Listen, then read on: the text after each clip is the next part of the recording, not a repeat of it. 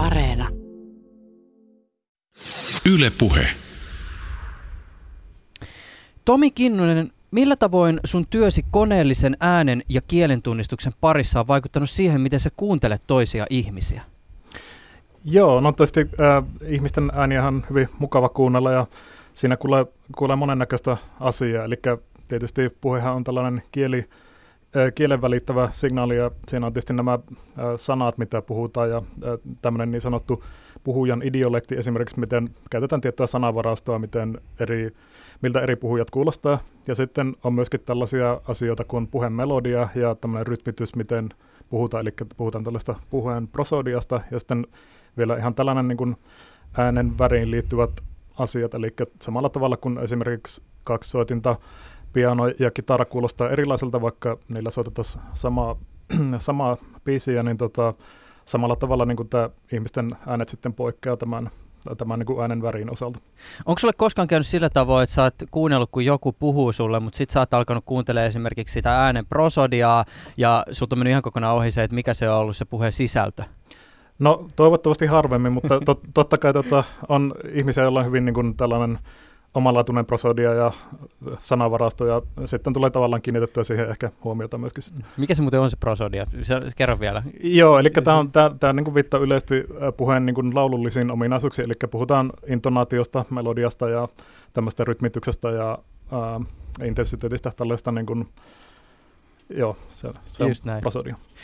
Teemu Laitila, oot sä enemmän innoissasi vai kuumotteletko sitä, että yhä useampi laite kuuntelee sitä, mitä sä sanot? No tosi kaksipiippunen juttu. Uh, tietyllä tapaa mä ymmärrän ne riskit.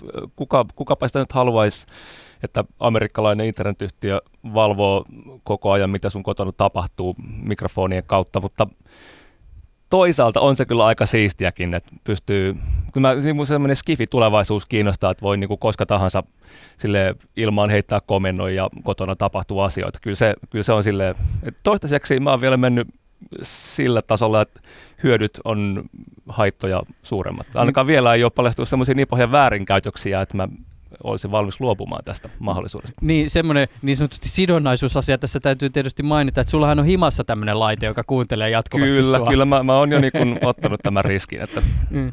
Itä-Suomen yliopiston apulaisprofessori Tomi Kinnunen on jo usean vuosikymmenen ajan toiminut äänisignaalien, puheteknologian ja puhujen tunnistuksen parissa. Tomi osallistuu lähetykseen Ylen Joensuun toimituksesta käsin. Teemu Laitila taas on teknologian erikoistunut mikrobitin toimittaja. Keskustelemme tänään biometrisen tunnistamisen teknologiosta, tunnistamisen huijaamisesta, englanninkielinen termi on spoofing, ääniohjauksesta sekä siitä, minkälaisen maailman toisen ihmisen koneellinen jäljittely avaa. Ja lisäksi jos suojaat puhelimisi sormenjäljellä, niin luvassa on pientä kuumottelua. Laitamme tänään lähetyksessä keinosormen töihin ja foliohatut värisemään. Ylepuheessa Juuso Pekkinen. Täällä Pasilan päässä studion pöytä on täynnä erilaisia pieniä purkkeja, niissä on epämääräisen näköisiä mömmöjä, jonkinlaista askartelua siis luvassa. Mitäs me Teemu tänään kokkaillaan? No tarkoitus olisi kokkailla se mainittu keinosormi, eli kokeillaan, miten tuommoista sormenjälkilukijaa voi huijata. Tämähän on siis, me, tämä perustuu siihen, me jo about vuosi sitten Mikrobitissä tehtiin tämmöinen juttu, ja jos, jossa me tätä kokeiltiin, ja silloin lopputuloksena oli, että me onnistuttiin valtaosaa silloisista, eli noin vuoden takaisista semmoisista huippupuhelimista huijaamaan tämmöisellä niin kuin gelatiinissa tehdyllä feikkisormenjäljellä. Ja kokeillaan nyt, onnistuuko se uudestaan. Tämä, tämä, tämä on jännä nähdä lopputulos. Ei ole takuita, että se onnistuu, mutta kokeillaan. Joo, tämä on hyvä muistaa mielessä, että, että tämä, todellakaan tämä ei ole etukäteen valmisteltu nyt tämä prosessi. Me teemme sen tässä ikään kuin livenä tämän keinosormen ja, ja katsotaan, mitä tapahtuu. Voi tietysti olla, että sormenjälkitunnistimetkin on kehittynyt tässä matkan Kyllä, se on, se on ihan mahdollista. M- miten me lähdetään liikenteeseen? No siis ähm, näitä purtiloita ja muita tässä on. Mä laitoin tässä nyt äsken jo liivatelehdet tonne veteen, niin kuin kaikki leipomista joskus tehneet tietää, liivatelehdet pitää ensin liottaa kylmässä vedessä. Sen jälkeen meillä on tässä kaksi komponentti silikonia.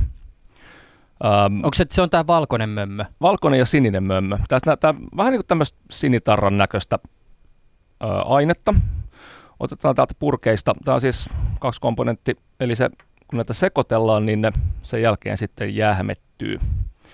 otetaan tämmöiset herneenpään kokoiset asiat, tämmöiset nokareet tästä silikoonia ja levitellään tämmöinen muovailuvaha. Sekoitetaan ne tämmöiseksi vaalean siniseksi mössöksi. Kädessä pyöritellään. Ja tota, tässä siis tehdään se muotti, minkä tota, tallennetaan se sormen uurteet, eli se, se mistä se nyt sitten tunnistus sitten tapahtuu. Just näin. Okei. Nyt mulla on tämmöinen niin ison herneen kokonen, tai kidnipavu, mikä lie, kokonen pallura. Sitten mä painan siihen peukaloon, mä käytän itse peukaloa tunnistautumiseen ja kokeillaan. Mä laitan tuohon semmoisella rivakalla yks, yksittäisellä liikkeellä peukalon tuohon palloon. Ja nyt mulla on tässä sormen päässä tämmöinen, niin kuin olisi siniterä painettu peukalon päähän. Siltähän se näyttää. Okei, okay, just. Ja tota, mi- mi- mitä nyt sitten se seuraavaksi tapahtuu? No nyt tää pitää odotella, että tämä silikoni sen verran jämähtää, että se voi ottaa tästä irti. Joo. Ja sen jälkeen me laitetaan sitten sinne tuommoista tota, gelatiini seosta, johon on lisätty hieman grafiittijauhetta vielä kaveriksi. Ja sitten se pitäisi antaa jääkaapissa, niin kuin gelatiinin kuuluu, niin viilentyä ja jähmettyä semmoiseksi hyytelöksi. Okei, okay, alright. Ja tota, tällä hetkellä siis Teemu Laitila istuu täällä studiossa tuommoinen epämääräinen mömmö peukalossa, peukalo pystyssä ja odotetaan, että muotti alkaa valmistua. Tässä tota, mä voisin itse asiassa siinä vaiheessa, kun nyt odotellaan hieman tätä prosessin etenemistä, vai onko tässä nyt joku akuutti sulla käynnissä? No mä voisin itse asiassa samalla tehdä vähän myöskin sitä äh, gelatiininestettä tässä Okei. jutellessa. Mä laitan tästä nyt vaan tämmöisen teelusikallisen tämmöistä ähm, grafiittijauhetta. Tämä on siis ihan askartelukaupasta peräisin olevaa tavaraa. Sitä laitettiin tuommoinen teelusikallinen tonne. Ää, ja sittenhän meillä on itse asiassa tuotiin studion ihan vedenkeitto. Okei, okay, ennen kuin pistät sen päälle, niin mä oon mikittänyt sen vedenkeittimen, mä pistän mikrofonin päälle, niin katsotaan, jos se kuuluisi vielä jotain. Oho, Yes, no, eikö siitä se nappula. aukeaa se kans ja nyt laitetaan. Okei, se alkaa sinne sitten vähitellen kiehoa ja nyt me siis odotellaan. odotellaan, että saadaan toi vesi lämpimäksi ja sitten voidaan sekoittaa ne gelatiinit sinne. Ja Okei. Ja mä voisin tässä vaiheessa itse asiassa kysyä sulta Tomi näin, että eikö se mennyt sillä tavoin, että se miten sä päädyit äänen pariin alun perin, Joo. niin äh, se tota, lähti liikkeelle siitä, että, että sulla on ollut bändiharrastus. No joo, näinkin voi sanoa. Eli siis tota, musiikkiharrastus on ollut pitkään ja tietysti sitä kautta sitten rupesi tällaiset äänet niin kuin yleisemmin kiinnostamaan ja tuntui jotenkin luontevalta aihepiiriltä sitten tutkia. Voisitko sä hieman avata sitä, että mitä kaikkea sä oot siis tutkinut? Joo, no tota, siis me ollaan tutkittu ää, hyvin paljon niin kuin puhujan tunnistamista, eli puhebiometrikaksi voidaan sanoa ää, siihen liittyvää niin kuin menetelmätiedettä, eli niitä algoritmeja ja ää, tällaista. Ja sitten tietysti ää, tässä on myöskin viime aikoina ää, tutkittu tällaista ää, äänikonversiota ja kielen tunnistusta ja myöskin esimerkiksi sellaisia asioita, että tuota, pystytäänkö kertomaan miltä paikkakunnalta tai mistä maasta niin kuin puhuja on, jos se puhuu tuota, vaikka eri kieltä, että mikä tämä niin kuin maantieteellinen lähtökohta, mistä tämä paikallismurre sitten sattuu olemaan. Ja sitten viime, viime aikoina myöskin tätä, tämä spoofing, eli tämä huijaus on totta kai niin kuin ollut nyt sitten edelliset, ää, kolme, itse asiassa edelliset viisi vuotta kohta, niin tota, ää, hyvin aktiivisena tutkimuskohtana, eli siinä on tällaisia niin kuin feikki-audiota sun muuta sitten pyritty tunnistamaan tarkasti. Avaa vielä sitä, että mikä se oli se äänikonversio?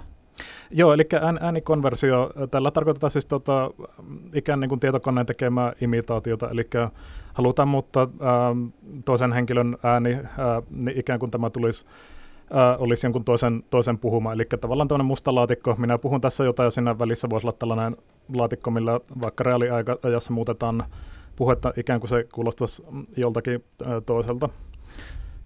Palataan tänään vielä myöhemmin tarkemmin näihin teknologioihin, mutta meidän vedenkeiti juuri napsahti, eli keinosormi ilmeisesti etenee. Joo, otetaan tästä tota, tämmöinen, tämä nyt ei tarvi kun joku desin verran tätä kuumaa vettä. Mä Sinne sen- graffitijauheen päälle. Kyllä, kaadoin se tähän graffitijauheen päälle. Nyt tämä on tämmöinen hyvin tota, tumma musta möniä täällä kupissa lilluu.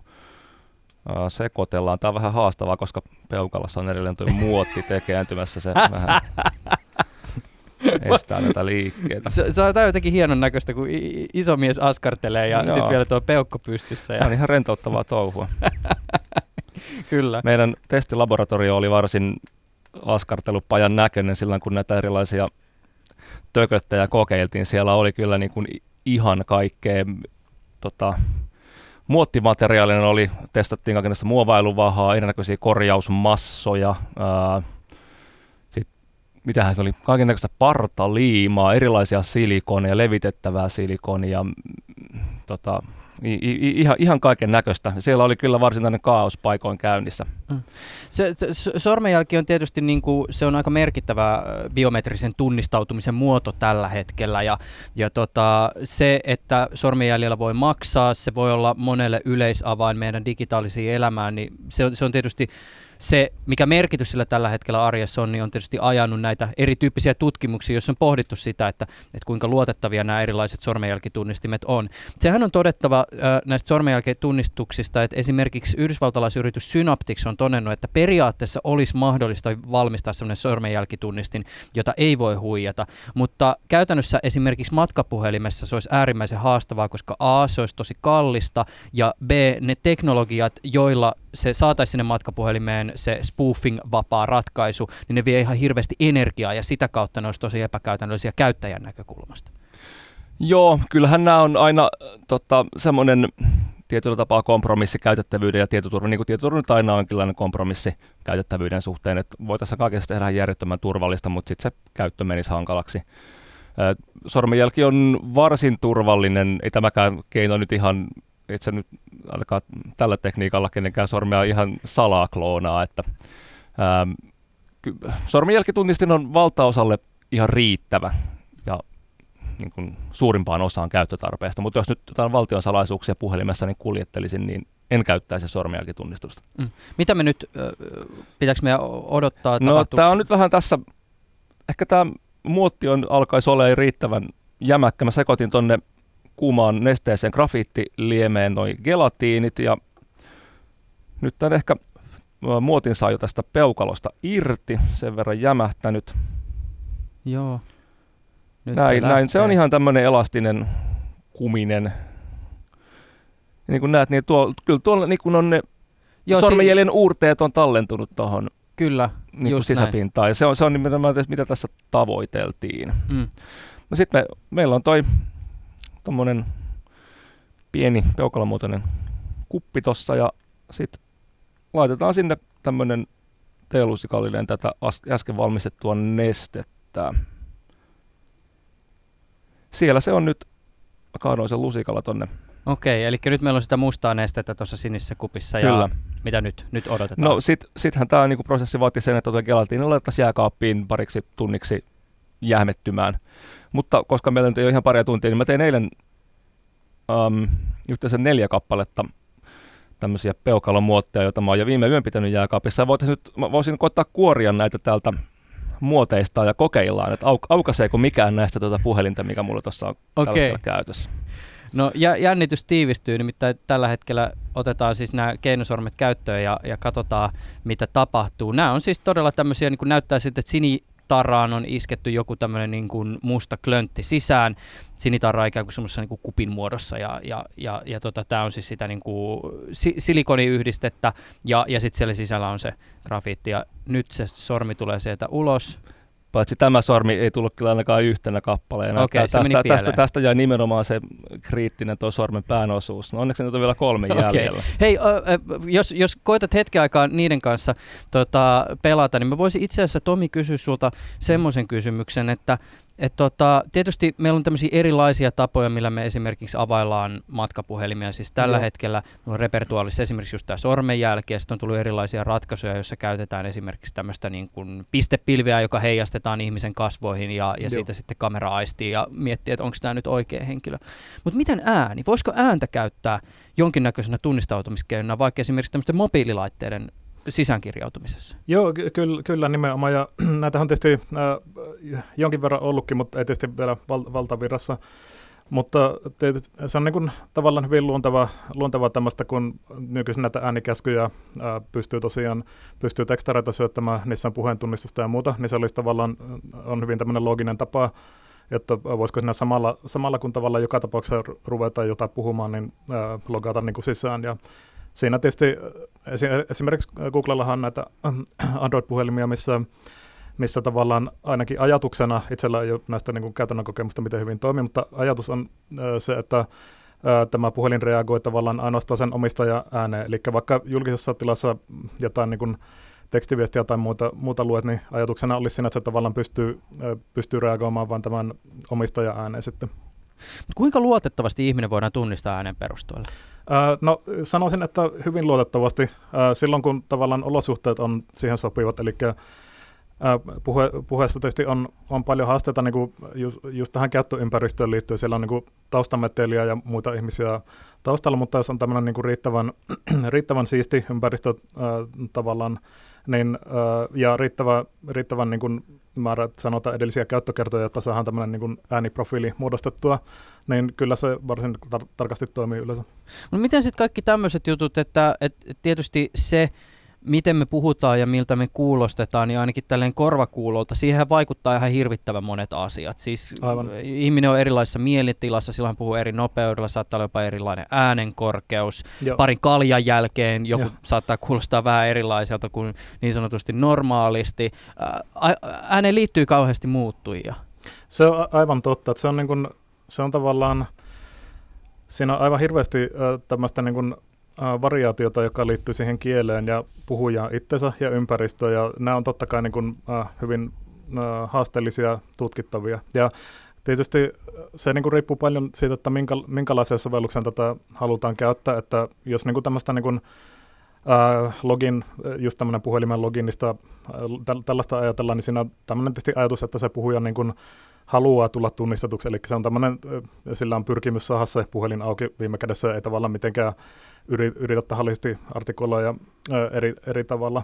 Mutta sitten, sitten on tietysti on, on muitakin sovelluksia tälle, tälle puheelle, niin kuin esimerkiksi rikostutkinta ja tämmöinen niin kuin, äh, valvonta, että niin kuin esimerkiksi kuunnellaan ihmisiä puhelimesta tai haetaan multimedia dataa, niin niissä on sitten tietysti hyvin voi olla erilaiset, erilaiset vaatimukset sitten siltä osin. Kun Tomi Kinnunen käy läpi sitä pitkää listaa tutkimuksista, joissa sä olet ollut mukana ääneen liittyen, niin Joo. kiinnitin huomiota siihen, että sä olet ollut mukana myös sellaisissa tutkimuksissa, joissa on myös testattu nimenomaan esimerkiksi tätä äänen, äänenpohjaavaa tunnistautumista nimenomaan äh, rikoksen selvittämisen yhteydessä. Joo, siis siitä on nyt jo jonkin verran aikaa, mutta silloin oli tuon ähm, KRPn rikosteknisen laboratorion kanssa tosiaan oltiin samassa projektissa ja silloin äh, tutkittiin niin kuin, äh, mahdollisuutta, miten, miten tota hyvin tätä automaattista puhujan tunnistusta voidaan käyttää ääniprofilointiin. Teemu, äh, miltä näyttää meidän keinosormen tilanne tällä hetkellä? No noista neljästä sormesta yksi suostui tulemaan sille kohtalaisen tota, ää, kokoisena tuota ulos. Tässä tuntuu olevan vähän ongelma se, että tuo tärkein osuus, eli se nimenomaan se ihan se pinta, mihinkä se kuvio tallentuu, niin se tuntuisi vähän jäävän kiinni noihin muotteihin. Mutta yhdessä sormessa tuntuisi olevan sen verran tuota pintaa että tätä, tätä voidaan kokeilla. Se, se teoriassa voisi uh, toimia. Okei, okay, all right. No niin, eli meillä on nyt puhelin ja meillä on täällä sormi. Joo, meillä on itse tässä Huawei Mate 10 Pro tuore puhelin viime syksyltä. No, katsotaan, mitä tämä sanoo, kun mä laitan ton sormen tonne takana olevalle lukijalle. Koitetaan tähdätä siihen toi kunnossa oleva alue. Kyllä se värähtää siihen malliin, että se selvästi niin kuin yrittää lukea, mutta asennan tätä, mutta ei se, ei kyllä toistaiseksi kyllä lukitus ainakaan aukea.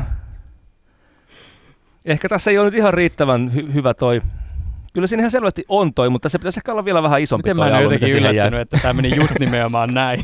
silloin, tätä, kun... tätä oli, kun, kun se viime vuonnakin tehtiin, niin silloin, silloin niitä sormenjälki, sormenjälkiä kautta näitä keinosormia oli kanssa aika monta ja niistä muutama toimi jostain tyylin kymmenessä. Tai joo, just näin. Okei, joo, leikataan tämä osio kokonaan tästä ohjelmasta pois. Te sitten testasitte sun kollegasi Osi Jäskeläisen kanssa tätä asiaa. Öö, mä en muista sanoit se vielä, että mikä se oli se teidän tulos? Te useammalla puhelimella testasitte, kuinka monta puhelinta te saitte auki? Uh, täytyy sanoa, että mäkään en nyt muista ihan tarkkaa lukemaa. Kyllä niitä äh, näin niin kuin hatusta heitettynä 7-8. Kyllä, siinä, oli, siinä oli mukana iPhone ja, ja tämmöistä niin kuin ihan, ihan yleisimmät siis 7-8 puhelinta testasitte vai uh, aukes? Olikohan siinä muutama, jotka ei auennut, mutta valtaosa aukesi. Kyllä, kyllä tämä niin todistetusti on ihan toimiva tekniikka. Okei, niin just. Se muuten aika kiinnostava tutkimus tuli tähän aiheeseen liittyen vastaan. Viime keväänä joukko New Yorkin ja Michiganin yliopiston tutkijoita julkaisi tämmöisen tutkimuksen, jossa tutkijat oli onnistuneet luomaan tietokonesimulaatioiden avulla tämmöisen keinotekoisen sormenjäljen, tai ymmärtääkseni useampia, jotka toimivat niin kuin eräänlaisina yleisavaimina esimerkiksi matkapuhelimiin. Ja tässä tutkimuksessa todettiin, että tällainen yleissormenjälki voisi teoriassa avata jopa 65 prosenttia matkapuhelimista. Mikä on niin kuin ajatuksena aika kiinnostava, koska sitten jos esimerkiksi vaikka jollain 3D-printtaustekniikalla tai jollain luotaisiin tämmöisiä keinosormia ja sitten olisi ikään kuin olemassa yleissormia, niin sillä voisi olla aika suuria käyttömahdollisuuksia. Varsinkin jos ollaan siinä teknologian vaiheessa tai sellaisessa puhelimissa, missä se sormenjälkitunnistus ei ole kehittyneempää. Joo, ilman muuta. Kyllä, kyllä, kyllä tässä niin kun, kuten sanoin, niin ei, toi, ei se sormenjälkitunnistus niin tarkkaa ole, että sen taakse kannattaisi niitä valtionsalaisuuksia säilyä, että jos se on, se on lähinnä helppoa. Just näin. Hei, äh, puhutaan hieman tämmöisestä äh, tota, erästä toista teknologiasta, joka ääneen liittyy ja joka nyt ei välttämättä, tai osin liittyy toki tähän tunnistamiseenkin. Ää, tota, e, erilaiset äänenpohjaavat käyttöliittymät, ne on lisääntyneet huimasti. Tällä hetkellä monissa tulevaisuuden visioissa me puhutaan yhä vain enemmän tulevaisuuden laitteille. M- mitä ajatuksia tai nä- näkemyksiä tämä maisema teissä herättää? Haluatko Tomi vaikka aloittaa? Joo, no siinähän tavallaan mahdollisuuksia tavallaan mielikuvitus vaan rajana, että sinänsä niin kuin ta- tavallaan siltä teknologisilta puolelta, eli näitä men- menetelmiä, niin ä, algoritmeja alkaa olla ä, varsin hyvin niin kuin tunnistamaan ä, tosiaan puhujia ja esimerkiksi ki- kieltä. Ja no ju- just tämmöistä, niin kuin, mitä niin kuin itse esimerkiksi mietin, niin tämmöinen kielen tunnistus esimerkiksi voisi olla tällainen, mitä niin kuin ei ole vielä laajalti käytössä. Esimerkiksi niin kuin, Uh, sanotaan, uh, kun Suomessakin on nykyisin monen taustasta ihmistä ja uh, on tota, niin kuin, uh, tämmöisiä palvelu, palvelupuhelimia esimerkiksi, niin joskus uh, olisi varmaan help, help, helpottaisi esimerkiksi tällaista, tällaisessa tilanteessa, jos niin kuin automaattisesti pystytään ohjaamaan tämä soittaja sitten uh, jollekin, jollekin uh, palvelijalle, joka sitten osaa tämän henkilön äidin, äidinkieltä esimerkiksi. Ja totta kai niin kuin, löytyy, tämä puheentunnistus varmasti tulee jatkumaan, eli mitä niin kuin, nyt jo tehdään tätä sanalla ja, ka- kaik- ja sitten puhujan, puhujan tunnistusta ja kaikkea tätä niin kuin, tulee mukana varmasti. Mitäs Teemu Laitila, kun sä oot toimittajana seurannut tämän teknologian kehitystä, niin tuossa alussa jo mainitsit, että et, et olet tietoinen siitä niin kuin kuumutusaspektista, joka asiaan liittyy, mutta sitten toisaalta käytännöllisyys on semmoinen, joka ainakin jollain tavalla viehättää. Joo, kyllä siinä on jotain. Mä oon nyt, tota, mulla on itsellä tämä Googlen älykaiutin ja kyllä mä oon nyt kehittänyt sellaisen tavan, että kun mä aamulla lähden töihin, niin sitten mä vaan huikkaan ovelta silleen, että hei Google, että sammuta valot ja, ja se on vaan kätevää. Kyllä, kyllä, kyllä tämmöiset asiat, mm. nimenomaan just tuossa esimerkiksi älykodin ohjauksessa, jahka nyt enemmän ja enemmän koti, kotiin tulee erilaista älyä, niin kyllä sille, kyllä sille on ihan selvästi käyttötarkoituksensa. Oletteko te muuten miettinyt sitä, siis tämä nyt ei suoranaisesti liity niin teknologiaan, mutta ylipäätänsä tähän niin tämmöisen puheohjattavan laitekavalkaadin käytettävyyteen. Et, et, et mä oon itse ainakin huomannut, että vaikka esimerkiksi jonkun niin kuin tekstiviestin sanelu puhelimeen on tosi kätevää, niin sit mä en kauhean mielelläni esimerkiksi kaupungilla liikkuessani sitä sovellusta käytä, koska tällä hetkellä tuntuu, että tähän sosiaalisten käytäntöjen maisemaan se ei ehkä niin voimakkaasti sovi, mutta onko teillä jotain ajatusta siitä, että onko puheohjaus tulevaisuudessa pelkästään semmoinen, joka, jota me käytetään kotona, vai muuttuuko ehkä se jotenkin sosiaalinen normisto sillä tavoin, että, että, tota, että se on ihan ok, että ihmiset puhuu laitteille? Kyllä se varmaan, mä sanoisin, että ihan käytännön syystä se koti on varmaan se suurin käyttökohde, koska jos tuolla nyt ympäri kaupunkia tai työpaikalla kaikki ohjaisi puhelimia äänellä, niin sehän olisi aikamoinen kakofonia ja ei se, ei se ole välttämättä ihan hirveän kätevää. Plus sitten tämä yksityisyysaspekti, että en mä välttämättä ihan kaikkia viestejä, niin haluaisin sanella ääneen puhelimelle. Niin. Että, Joo, ja, tämän, niin. Joo, tämä on kiinnostava pointti. Tavallaan tuosta yksityisyydestä tuli mieleen, että Äh, tietysti jos äh, visioidaan tällaista esimerkiksi, että pystyisi niin kuin kuiskaamalla sanomaan sen tekstiviestin, puheentunnistus ei oikein hyvin äh, tällä hetkellä toimi tällaisessa niin kuin erikoisemmissa tilanteissa, mutta tämmöinen voisi olla niin kuin ratkaisu tavallaan tuohon yksityisyyskysymykseen tai yksi mahdollinen ratkaisu, että silti julkisesti pystyisi pystys niinku sanelemaan tekstiviesti, mutta ei ihan niin normaalilla äänellä kuin mitä tällä hetkellä sanella. Hei, tuli muuten vastaan Tomi Kinnunen tästä sun pitkästä tutkimuslistasta semmoinen tutkimus, jossa se ei itse asiassa niinku liittynyt varsinaisesti tähän, mutta siinä oli, eikö siinä, ollut, siinä oli mun mielestä käytetty niinku yhtenä tämmöisenä niinku siis signaalin vastaanottajana tämmöistä niinku kurkkumikrofonia. Joo, kyllä, pitää paikkansa. Joo. Niin, e-, eikö tämmöinen kurkkumikrofoni esimerkiksi voisi olla jonkinnäköinen ratkaisu niihin tilanteisiin, missä ei halua, että ympäristö välttämättä kuulee, mistä puhutaan? Joo, no siis tota, ähm, kurkkumikrofoni on tosiaan tämmöinen tähän hyvin vanha teknologia sinästä toisen maailmansodan ajalta saksalaisista hävittäjäkoneista alun perin lähtöisi oleva teknologia, niin tota, ja me tosiaan tutkittiin tätä, että voisiko, voisiko henkilöä tunnistaa tästä, eli semmoisessa sovelluksessa, missä niin kuin luontaisesti pidetään jonkinlaista niin kuin kasvomaskia tai tällaisia jotain niin kuin kaulassa pidettävää laitetta. Ja siinä on tosiaan, ää, mikä tulee niin, ää, tähän saneluun esimerkiksi, niin ää, siitä voisi niin melussa olla todellakin hyvin paljon etua tällaisesta, tällaisesta eli ää, puheentunnistusta parantaa ää, ym, semmoista meluissa ympäristössä ja myöskin tietysti ää, tavallaan sitä puhujaa pyrkiä tunnistamaan. Eli yksi niin käyttökohde, mitä si, sen työn yhteydessä niin kuin visioitiin, niin voisi olla muun muassa tämmöinen, niin kuin, kun oli nyt tämä valtiosalaisuus esimerkki tuossa aiemmin heitetty, niin voisi olla tämmöinen niin telekonferenssi, joku, mikä nyt olisi sitten vaikka kahden valtiopäämiehen välillä, ja tota,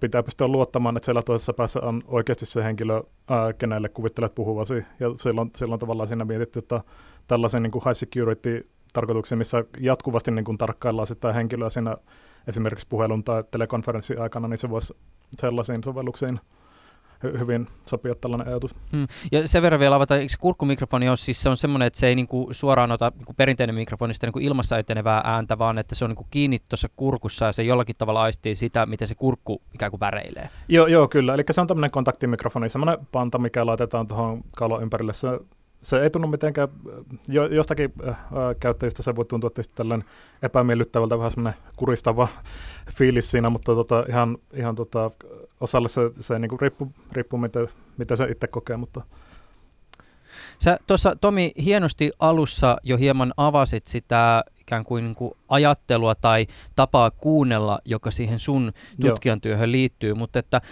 Mä kysyn tämän hieman niin kuin eri näkökulmasta tämän saman kysymyksen. Miten se kone kuulee? Mihin äänen tunnistus ylipäätänsä niin kuin perustuu tai puheteknologiat? Mitä, mitä, niin kuin, mitä kone mitä se niin kuin, kuulee sieltä niin kuin ihmisen puheesta? Joo, no tämähän on tietysti hyvin niin kuin erilainen prosessi, miten ihmiset äh, kuunte- kuuntelee, miten koneelliset tehdään tätä tunnistusta. Ja tota, eli ihminen kiinnittää useimmiten huomioon just siihen tämmöiseen prosodiaan ja puhetyyliin ehkä enemmän kuin tällaisiin yksityiskohtiin, mitä sitten koneellisesti katsotaan.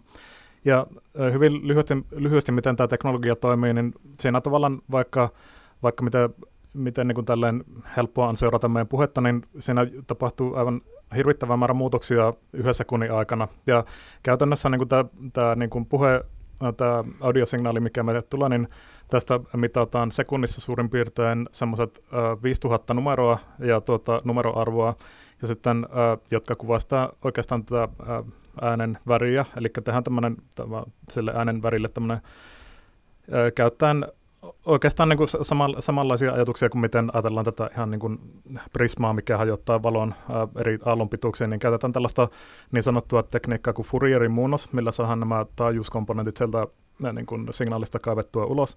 Ja sen jälkeen niin, ää, se, mitä tapahtuu, niin se on enemmän tämmöinen musta aukko, eli pistetään tämmöiselle koneoppimis myllyn läpi, missä tavallaan tilastollisesti sitten ää, yritetään niitä puhuja yksilöiviä piirteitä sieltä löytää. Ja se on semmoinen, mikä niin kuin, tavallaan, ää, tavallaan ihminen ei itse ohjelmoi sitä tavallaan sitä puhujan tunnistusohjelmaa sinänsä, vaan sen ää, algoritmin, millä tämä opitaan nämä puheen, puheenpiirteet. Eli se tavallaan opitaan automaattisesti, mikä, mikä sitä tiettyä henkilöä sitten yksilöi siinä, ilman että siellä on mitään niin kuin ilmiselvää samanlaista tulkintaa kuin esimerkiksi tämä äänen korkeus. Se on hyvin tämän abstrakti laskennallinen piirre, mitä sinä sitten tämä kone löytää sieltä. Mm. Minkälainen historia tällä teknologialla on? Siis säkin olet toiminut, eikö vuodesta 1999 asti tämän parissa? Joo, että siis tota, tätähän on tutkittu niin kuin tuolta 50-luvulta lähtien ainakin, äh, eli ihan alkuun tämmöisellä niin kuin ana- analogisilla piireillä, äh, tavallaan just tämmöistä taajuusanalyysiä ja kaikkea tällaista hyvin yksinkertaista menetelmää ja ihan se on sitten tuossa just niin kuin 80-90-luvulla hyvin nopeasti niin kuin, äh, tavallaan meni eteenpäin. Ja jossakin määrin tavallaan tämän, tämän kentän semmoinen äh, käännekohta oli tuossa just 90-luvun lopulla, eli äh, tutkimuksessa niin kuin usein, usein on valitettavasti sellainen ongelma, että kun ei ole, ei ole tavallaan yhteisiä datajoukkoja aina käytössä ollut. Ja ennen sitä 90-luvun loppua, niin ihmisillä oli tapana kerätä itse laboratoriossa tämmöinen, okei, okay, meillä on tämmöinen puolenkymmentä henkilöä tai kymmenen henkilöä, ja niiltä on itse nauhoitettua puhetta, ja sitten tämmöisestä, äh, tämmöisestä niin kuin, äh, kehitettiin niitä menetelmiä. Ja tuossa 90-luvun lopulla sitten taas niin tämmöinen niin rupesi yleistymään, että tavallaan joku äh, kerää semmoisen hyvin kattavan data-aineiston valmiiksi sinulle, ja tavallaan, että silloin pääsee nopeammin siihen on niin yhteinen datajoukko, mikä on kaikilla tutkijoilla ja teknologian kehittäjillä käytössä, ja sitä kautta tavallaan pystytään niin objektiivisesti niin näitä algoritmeja kehittämään. Ja käytännössä siis tämä, se mitä tätä niin ole silloin, niin oli tuo Jenkkilän National Institute of Standards and Technology.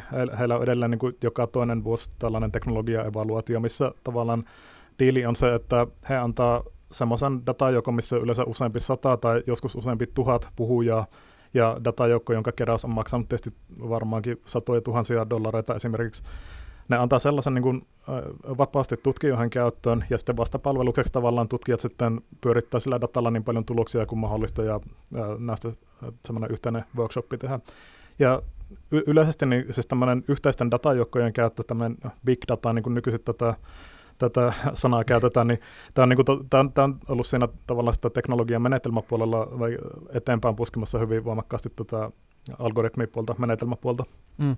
Miten tota, siis jos, jos vielä jotenkin sanallistaa sitä, että minkälaiset asiat tätä teknologian kehitystä on ajaneet siis käytännössä. Joo. Tietysti tämmöiset erityyppiset kuluttajasovellukset on varmaan yksi sellainen asia, joka sitten lopulta niin kuin hyödyntää tätä tutkimusta, mutta sitten jos miettii just esimerkiksi tämmöistä niin kuin viranomaiskäyttöä tai jopa valvontakäyttöä, Joo. niin veikkaan, että tämmöisetkin asiat ovat varmasti kuitenkin motivoineet esimerkiksi vaikka sitä, mihin rahaa on tutkimuksessa suunnattu. Ky- kyllä, kyllä joo. Eli just nämä, tämä tavallaan tämä rikostutkimus äh, on hyvin pitkään ollut tämmöinen äh, tavallaan haasteellinen, tavallaan sitä, sitä tarvitaan ja se, jos on tämmöinen niin nauhoite, nauhoite niin kuin, esimerkiksi hätäpuhelin nauhoite ja sitten vertailunäyte, joka on poliisiasemalla kerätty esimerkiksi, sellaisessa sitä niin kuin tarvitaan ja toinen on totta kai tämä mainitsemas valvonta, ja var, varmasti niin kuin nämä Jenkkilän, just nämä niistä, niin heillä varmaankin siellä taustalla on sitten sellaiset motivaatiot esimerkiksi ollut näihin datajoukkojen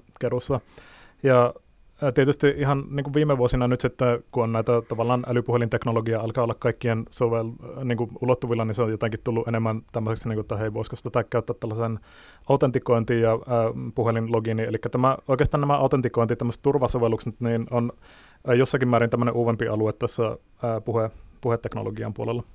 Teemu Laitila, toivottavasti sä oot henkisesti selvinnyt jo tästä, että me ei saatu sitä toimimaan sitä Joo, kyllä, kyllä mä oon ihan, ihan, ihan hyvin selvinnyt. Okei, okay, hyvä. Ja, ja tota, semmoinen muuten vielä tässä vaiheessa mainittakoon vielä muistin aikana, että, että tota, jos siis haluaa käydä tsekkaamassa sen, kun te saitte tämän onnistumaan, niin tästä tä, tästä löytyy video sitten Mikrobitin sivulta. Kyllä se, joo. se on vuoden takainen juttu ja näin poispäin. Jos sulle muuten tulee jotain mieleen liittyen siihen, mistä Tomin kanssa keskustellaan esimerkiksi sovelluksen kautta, niin tuu toki keskusteluun mukaan. Mä ajattelin, että voisi puhua ehkä hetken aikaa tästä niin kuin, Uh, näistä niin kuin erityyppisten, esimerkiksi tästä niin kuin puhujan tunnistamisen huijaamisesta, eli tästä spoofingista. Se on se sana, joka tota, englanninkielestä tulee jota ilmeisesti tutkijapiirissäkin täällä Suomessa käytetään. Kuinka helppo tai vaikeaa konetta on huijata, jos ajatellaan tämmöistä sovellusta, jossa ideana on se, että puhuja tunnistetaan esimerkiksi äänen perusteella? Joo, no tota, tietysti tämä tosiaan biometriikan nämä haavoittuvuudet näille spoofingille on laajasti tiedossa ollut edelliset kymmenen vuotta suurin piirtein. että siinä ja tota, tämä puhe tietysti ei ole mitenkään poikkeus, eli var, varsin usein niin kysytään esimerkiksi, että miten miten niin kuin imitaatio vaikuttaa ää, puhujan tunnistukseen. Ja sitten on tietysti nämä niin kuin ilmiselvät asiat, että jos minä nauhoitan vaikka toisen henkilön, toisen henkilön puhetta ja ää, tavallaan soitan sitten vaikka toisesta älypuhelimesta siihen login puhelimeen, niin pystyykö tämmöinen ää, huijaamaan sitä järjestelmää. Ja sitten näihin kahden lisäksi niin on tietysti tullut vielä nämä viime aikoina tietysti nämä kun samaan aikaan puhesynteesiteknologia, eli keinotekoisen puheen tuottaminen ja sitten nämä äänikonversio teknologia myöskin, niin niistä sitten, millä pyritään ää, kuulostamaan joltakin toiselta henkilöltä, niin näistä, näissä sitten tulee tietysti ää, omat juttusa. Ja nää, se, se niin kuin tavallaan tiedetään, se ei ole niin kuin mikä, mikä yllätys varmasti kenellekään, että nämä tunnistimet, ää, ni, niitä on helppo tavallaan huijata, jos niitä ei, ei millään tavalla niin kuin suojella. Eli ihan tämmöinen perinteinen tunnistin, mikä, missä ei ole minkälaista niin kuin, ää, turvamekanismia just tämmöiselle huijaukselle, niin on hyvin altis siihen. Mutta se po- positiivinen puoli on kuitenkin, että tämä tutkimusyhteisö on niin hyvin vakavasti ottanut tämän, tämän niin kuin uhan ja tavallaan Uh, tämmöistä teknologiaa, millä niin kun esimerkiksi pyritään tunnistamaan, uh, tunnistamaan, että tässä on jotain hassua. Tämä ei kuulosta niin kun oikealta uh, puheelta, että siinä on jonkinla- jonkinlaisia taajuuksia, mitä niin ei normaalisti niin live, live niin puheessa esimerkiksi kuulu tai siinä on jonkinlaista niin kuin tämmöistä niin kuin koneellisen puheen, koneelliselle puheelle ominaisia tämmöistä rupua sitten mukana siinä signaalissa. Ja niitä, niitä niin kuin osa niistä pystytään tunnistamaan varsin hyvällä tarkkuudella. Ja Mm. Tämmöisistä, mutta hieman ehkä mainitsemasi tuosta niin rupu, rupusesta soundista saadaan tänään vielä äh, tota, jonkinnäköinen pieni, pieni näytekin tässä lähetyksessä. Puhutaan vielä tästä spoofingista hetken aikaa. Äh, tota, sä, sä puhuit jo tästä, että tutkijayhteisöllä on tietysti niin kuin isot intressit äh, lähteä vastaamaan tähän ilmiöön, mutta mä vielä niin kuin, ehkä kysyisin sen näin, että et, et tapahtuuko tämä kehitystyö sillä tavoin, että samalla tavalla, samalla, samaan aikaan kun kehitetään jotain sovellusta, niin pohditaan sitä, että no miten tätä voisi jollakin tavalla niin hyväksikäyttää tätä järjestelmää, miten sitä hyväksikäyttöä voidaan estää, vai tuleeko sillä tavoin, että, että kehittää joku sovellus, sitten yhtäkkiä tulee joku musta hakkeri, joka jollakin tavalla käyttää sitä hyväksi, ja sitten mietitään, että no, miten me saadaan tämä ongelma paikattua? No tota, kysymys on tietysti hyvä, ja ainakaan siis mikä tulee biometriikka yleisesti, niin tietysti uutisissa on ollut aika paljon näitä, missä niin on just sormenjälkeä esimerkiksi, ja sitten myöskin ihan kasvojen tunnistusta rajavalvonnassa jopa niin kuin huijattu ihan oikeita todellisen maailman esimerkkejä. Puheen osalta niin ei ole vielä niin kuin tavallaan ainakaan isosti uutisoitu tällaista mitään, ja näin, tota, siinä tavallaan miten, miten itsestä, itsestä ajattelen, niin tutkijat, tutkijathan näitä niin kuin tavallaan miettii kumpaakin teknologiaa eteenpäin. Eli jos, jos halutaan niin kuin parantaa, parantaa tätä tällaista puhebiometriikan tai puhesovellusten turvallisuutta, niin silloin on tavallaan tärkeää ymmärtää myöskin, miten niitä, miten niitä pystytään kiertämään spoofing-hyökkäyksellä. Ja ihan niin kuin, tavallaan ää, olla tutki, tutkimuslähtökohdista niin kuin, ää, tätä, tätä näinpä ajateltu. Ja totta kai niin kuin, mikä tulee sitten näihin tähän niin NS-hakkeriteknologiaan tässä, eli jos nyt ajatellaan vaikka tätä puhesynteesiä ja puhujakonversiota, niin sitäkin niin kuin teke, tekevät tutkimuslabrat, ja tietysti enenevässä määrin tällä hetkellä nämä teknologiajätit, Apple ja Amazon ja Google ja vastaavat, niin nämä kaikki niin kuin tekee työtä niin kuin kummas, kummassakin puolella. Et siinä löytyy tavallaan tutkimuspuolelta, niin kumpikin on niin tämmöinen tämmöinen niin hyvin äh, haasteellista tavalla, niitä, niitä, niitä on niin kuin tärkeää mole, molempia tavallaan tutkia, koska se, se tapa, millä hyökätään, niin vaikuttaa myöskin siihen teknologiasuunnitteluun ja päivä, päinvastoin. Teemu. Miten sä, Tomi, näet tämän puheen potentiaalin? Voidaanko sitä kehittää ikinä semmoista niin 99,9 prosentin varmuudella toimivaa tunnistuskeinoa, niin kuin miksi iirikset on silmässä ilmeisesti Joo. aika semmoinen tehokas. Sormenjälki ei ole ihan niin tehokas ja Applen kasvointunnistuksen pitäisi olla ainakin Apple väittää, että se on vielä parempi kuin mikään sormenjälki, mutta on, onko puheessa jotain niin kuin, on, onko jotain syytä, minkä tietysti ei saata semmoista ns. sataprosenttista tunnistautumista aikaiseksi? Itse, itse en usko, että sitä saadaan koskaan sataprosenttisesti. Eli se yleensä ehkä niin pääsee kysymys, että millaisessa sovelluksessa niin kuin tavallaan on luontevaa käyttää tällaista, missä niin kuin luonnollisesti äh, ollaan puheella, puheen kanssa yhteydessä, että puhe on tavallaan, niin kuin, tavallaan sitä vertaa johonkin toisen biometriikkaan, niin se on ehkä lähimpänä ää, allekirjoitusta, ää, käsikirjoitusta, koska siinä tavallaan kummassakin, kummassakin tuota, tuotetaan jonkinlaista kielellistä sisältöä ja se on tämmöinen performanssiin perustuva tämmöinen, missä ää, henkilön pitää tehdä jotain tämän, ää, tämän signaalin tuottamiseksi.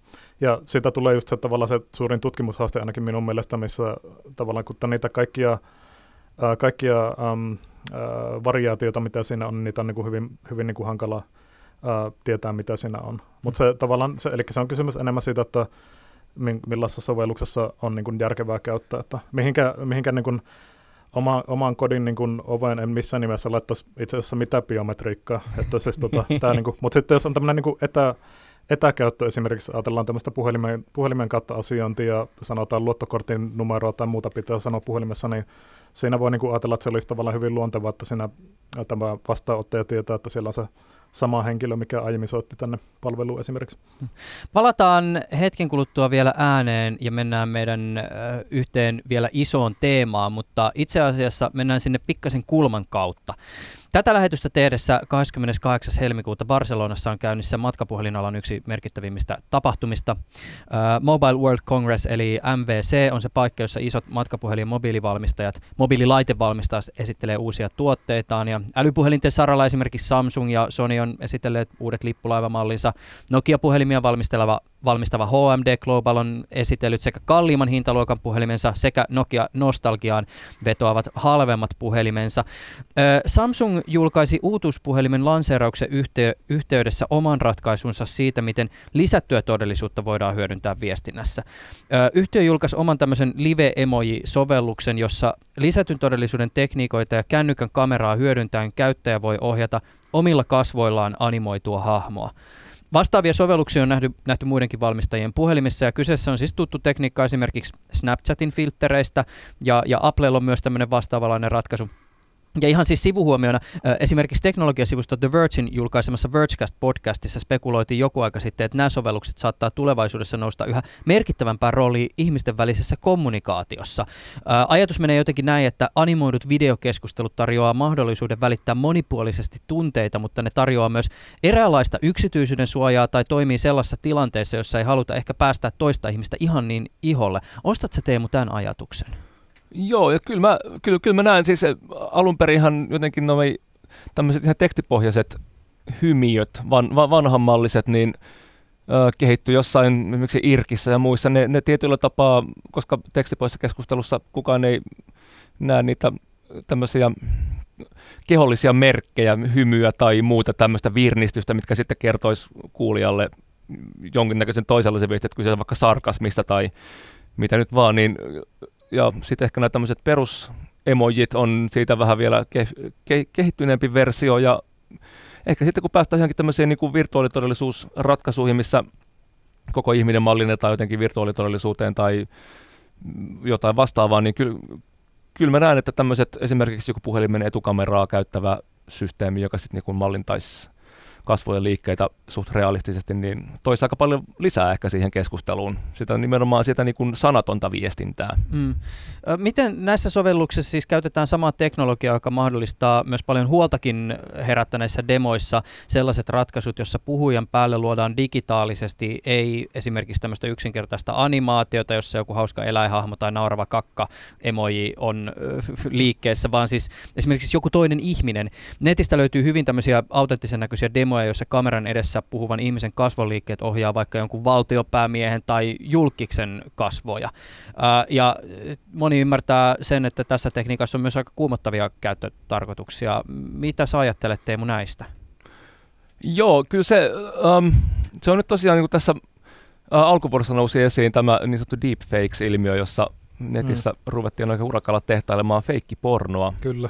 mikä oli aika, aika mielenkiintoinen. Tota, uh, kyllä, kyllä mä näen, että sillä, siis se, se tekniikkahan perustuu, sit, sitä teki ihmiset kotikoneillaan, eli e, käytännössä vähän niin kuin samaa tekniikkaa kuin mitä Hollywoodissa on tehty jo pitkään, Star Warsissa on herätetty henkiä näyttelijöitä ja mitä kaikkea, mutta se on tehty kotikoneilla, mm, niin kuin ihan avoimesti kenen tahansa saatavilla olevilla työkaluilla, Googlen koneoppimiskirjastoja käyttäen, hmm. niin kyllä siinä on siis jossain vaiheessa kyllä joku, joku tällä tekee jotain vielä semmoista suurempaa. Kyllä, mm. koska, koska se alkaa olla, tekniikka kehittyy niin huimaa vauhtia, niin kuin yllättävän huimaa vauhtia. Nyt kun mainitsit sen pornon, niin sitä itse asiassa muuten tähän teknologiaan liittyvää, liittyviä eettisiä kysymyksiä käsittelimme tässä ohjelmassa joku aika sitten. ohjelma löytyy tuolta Yle Areenasta ja otsikon erottisesta luonteesta voi jo vähän päätellä, että mikä ohjelma on kyseessä. Mä en itse asiassa muista mikä se otsikko on, mutta suhteellisen tuore ohjelma. mutta tota, mut, siis niin, tietysti esimerkiksi taas, kun valeuutisista puhutaan, niin tämän tyyppinen tekniikka tietysti tietyllä tavalla saattaa nakertaa esimerkiksi sen niin kuin videokuvan uskottavuutta mm, joissakin kyllä, yhteyksissä. Mutta ymmärtääkseni se ei ole siis kamala haastavaa rekonstruoida samalla tavalla myös jonkun ihmisen ääntä. Ja tähän, eikö tähän liittynyt nimenomaan tämä äänikonversio? Joo, eli siis tota, äänikonversiolla tosiaan pyritään imitoimaan toista henkilöä ja tietysti äh, siis se, siinä niin nämä ongelmat, mitkä tulee, tulee niin tavallaan tutkimushaasteena sanotaan näin päin, niin on just, että siinä usein niitä, sitä puhetta pitää muokata niin, kuin niin äh, rankasti, että tavallaan, että jos on kaksi niin kuin hyvin, hyvin eri kuulosta henkilöä, toisen henkilön puhe pitää muuttaa toiseksi, niin siinä sitten tulee tämmöistä niin kuin väkisenkin jonkinlaista artefaktia, rupua sinne äh, signaaliin. Ja ainakin t- tällä hetkellä niin kuin, tavallaan ei vielä tarvitse niin huolissaan, huolissaan olla, kun tämä, se perustuu tämmöiseen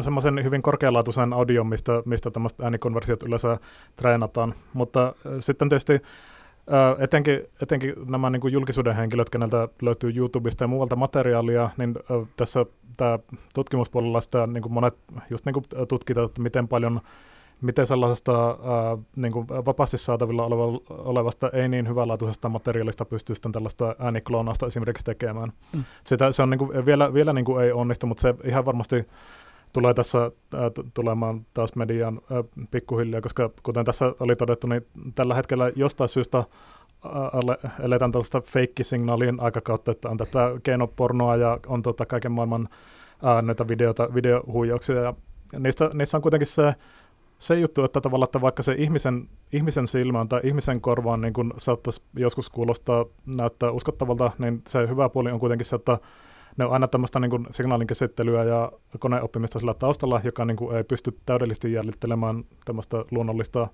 signaalia. Ja joskus niin kuin siis pystytään tunnistamaan tällaiset, tällaiset niin kuin artefaktit esimerkiksi puheesta niin kuin sille, että se ihmiselle kuulostaa normaalilta puhelta, mutta kone siltä pystyy löytämään sen kuitenkin se ei ole ihan sellaista.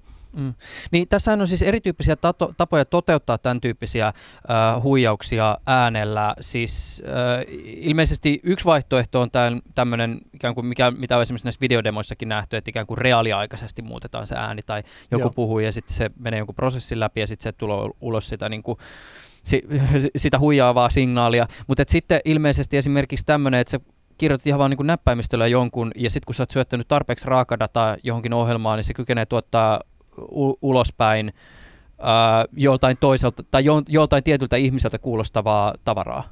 Joo, kyllä, mutta ainakin tällä hetkellä niin nämä menetelmät tosiaan ne rajoittuu siihen, että yleensä nämä kaksi henkilöä, niin niihin pitää lukea esimerkiksi sama, sama niin kuin tekstimateriaali, niin jolla se ei ole, ei ole niin kuin tavallaan niin helposti vielä kaikkien saatavilla se teknologia, mutta sen sijaan esimerkiksi niin tällaista keinotekosta ääntä, sanotaan, jos niin minulla olisi jonkun toisen henkilön ää, ääntä vaikka riittävän määrä, sanotaan vaikka viisi minuuttia. Jonkun... Jos kuvitellaan, että jonkun ihmisen puhetta löytyy vaikka Yle Areenasta jotain Joo. ehkä kymmeniä tai satoja, satoja tunteja, niin tota, kuinka, kuinka autenttista materiaalia pystyisi sen datan pohjalta tuottamaan? Siinä, se varmasti kuulostaa edelleen robottimaiselta, mutta varmasti siltä henkilöltä kuulostaa, että si- siihen liittyen sillä on tietysti se yksi ääniesimerkki, minkä tota, se, sopisiko se tähän Joo, se sopii tähän mainiosti. Joo, sä lähetit mulle... Joo, eli e- eilen tota, itse käytin tällaista niin kuin vapaasti saatavilla olevaa Lyrebird-nimistä palvelua, joka niin kuin englanninkielistä puhetta vaan tukee tällä hetkellä, mutta joka tapauksessa niin minun piti siinä lukea noin sata kappaletta tämmöisiä parin sekunnin pituisia tota, niin kuin lauseita omalla äänelläni, ja tämän jälkeen sille pystyn niin kuin syöttämään minkä hyvänsä tekstin tavalla, joka pistä, sitten pitäisi tuottaa minun kuulosta ääntä mukaamassa. Ja Aivan. Eli tämä on siis tehty sillä tavoin, että sä oot ensin puhunut sinne ja sen jälkeen sä oot kirjoittanut jotain. Kyllä, ja sen tekstin nimenomaan pohjalta nimenomaan on tullut ulos Kyllä, se on niinku tavallaan minun keinotekoinen ääni, minkä tein tuossa eilen. Okei, okay, kuunnellaan pieni pätkä tätä. This is an artificial voice of Tommy on February 2018. It was created using online live voice cloning tool from about 2 minutes of speech. At University of Eastern Finland, we study new algorithms to accurately detect this kind of fake audio. We acknowledge Academy of Finland for funding us. Siis tää on niinku, mä, okei, mä, mä, mä, tä, tässä on niinku hämmentävää mun mielestä siis se, että kuten sanoit, tästä kuuluu, se on vähän robottimainen ja se kuuluu tommonen epämääräinen digiampiainen siellä niinku Kyllä, taustalla jatkuvasti.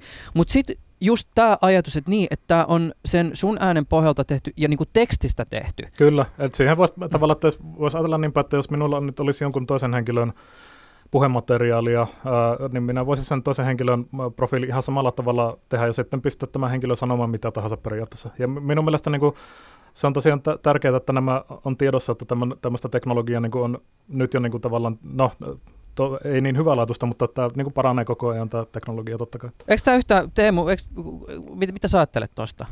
No kyllähän se tietyllä tapaa kuumottaa. Että, öö, en tiedä, tässä pitäisi ehkä niin kuitenkin yhteiskuntana ryhtyä pohtimaan, että miten, miten me suhtaudutaan niin tämmöiseen. Se, se, EU, kato, niin kuin, se, nyt toukokuussa niin. astuu voimaan tämä, tämä tota EUn tietosuojalainsäädäntö. Joo, Siellähän joo, itse asiassa on se, tähän liittyen kyllä, kyllä, ja näin, mutta, että... Kyllä se pitäisi ryhtyä pohtimaan, että miten, miten me niin kuin, toimitaan sen kanssa, että oikeastaan mihinkään ei voi luottaa, video ei voi luottaa, äänikin alkaa olla siinä tasolla, niin kyllä, kyllä, tämä, kyllä se vähän jännittää.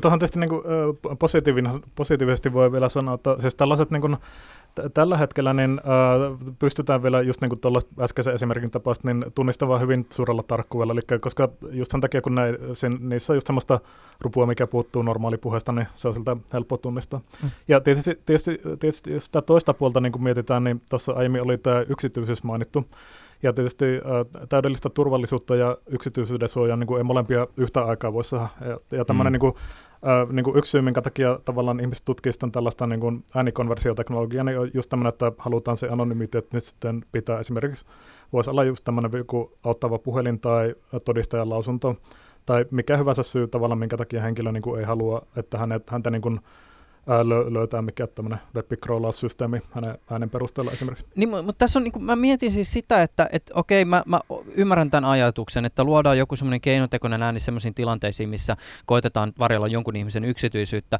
mutta mut mikä tavallaan, niin kuin siis, mikä motivoi semmoista kehitystä, missä just esimerkiksi niin kuin luodaan tämän kaltaisia audioita, joita me nyt kuultiin. Siis se, että sinne syötetään jonkun ihmisen puhetta ja sitten se tulee sen ihmisen puhetta ulos, koska en mä keksi tähän mitään muuta kuin huijaussovelluksia.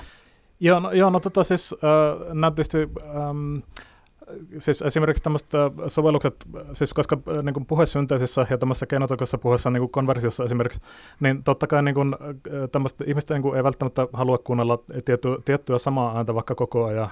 Eli tämmöistä niin kuin näkövammaisten sovellukset esimerkiksi, niin näissä on tavallaan jos halutaan käyttää sellaisia personoituja ääniprofiileja. Tavallaan jos halutaan vaikka, että joku henkilö tykkää kuunnella tietyn ääninäyttelijän tai kuuluisuuden äänellä luettua ääntä, niin, tällaista, niin kuin, täl, tällaisella teknologialla tavallaan pystytään sitten personoimaan sellaista äh, synteettisiä ääniä niin mm. haluttuun suuntaan. Ja sitten totta kai niin kuin, se liittyy laajemmin myöskin tähän, että jos halutaan niin kuin, äh, just tämmöisissä niin kuin, ähm, viihdesovelluksissa, pelikäytössä ja muussa tämmöisissä avatar-jutuissa, niin halutaan vaikka tiettyjä emotioita muuttaa puheessa, että sitä puhujakonversio on niin kuin yksi yksi esimerkki, mutta samalla teknologialla pystytään sitten muuttamaan mitä tahansa oikeastaan.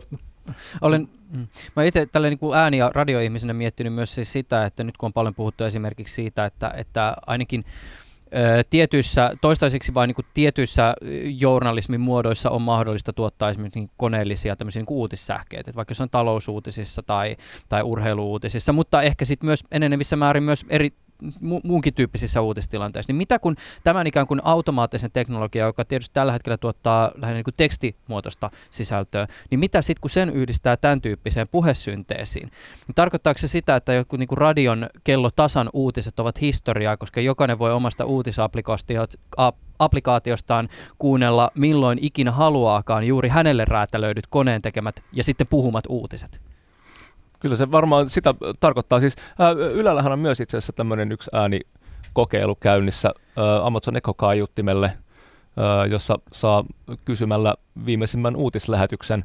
Ää, jos nyt oikein olen käsittänyt, niin se toistaiseksi ainakin on siis, to, niin kun se soittaa viimeisimmän lähetyksen nauhoitteen, mutta tulevaisuudessahan siltä voisi ehkä kysyä, että hei, ää, tota, kerro mulle viimeisimmät uutiset sote-uudistuksesta tai olympialaisista ja sitten se luettelee ihan normaalilla äänellä tota, asiat ja sitä voi ehkä jopa kysyä tarkennuksia, että mitä, tota, mi, mi, miten tämä, tämä kyseinen kilpailu meni tai mi, miten tämä aspekti nyt tässä oli ja sitten se kertoo, että Kyllä, kyllä tällä on niin kuin ihan älyttömästi sovelluksia. Mahtavaa, mutta ettei mulla ajatella, että puffasit tässä tuota yleisovellusta. Mä en edes muistanut koko asiaa, niin tota, tuli sekin mainittua. Hei, semmoinen vielä, jos mietitään ikään kuin tätä kysymystä, että tulevaisuus, jos ajatellaan tätä niin kuin vaikka feikkiuutisten maailmaa ja sitten näitä teknologioita, mistä me ollaan puhuttu, niin ja nyt keskittyen tähän ääneen. Ää, Tomi Kinnunen, kuinka helposti me voidaan koneellisesti ehkä tulevaisuudessa sit paljastaa tämmöisiä niin entistä aidonkuuloisempia puhekonversioita tai synteesejä, joissa tarkoituksena on huijaaminen. Tässä mä ajan just takaa Joo. sitä, että onko me tulevaisuudessa mahdollista, että kun meillä on ihan älyttömästi sisältöä, niin jollakin tavalla vaikka jollain plugarilla tai millä ikinä ikään kuin varmistaa se, että tämä sisältö on autenttista?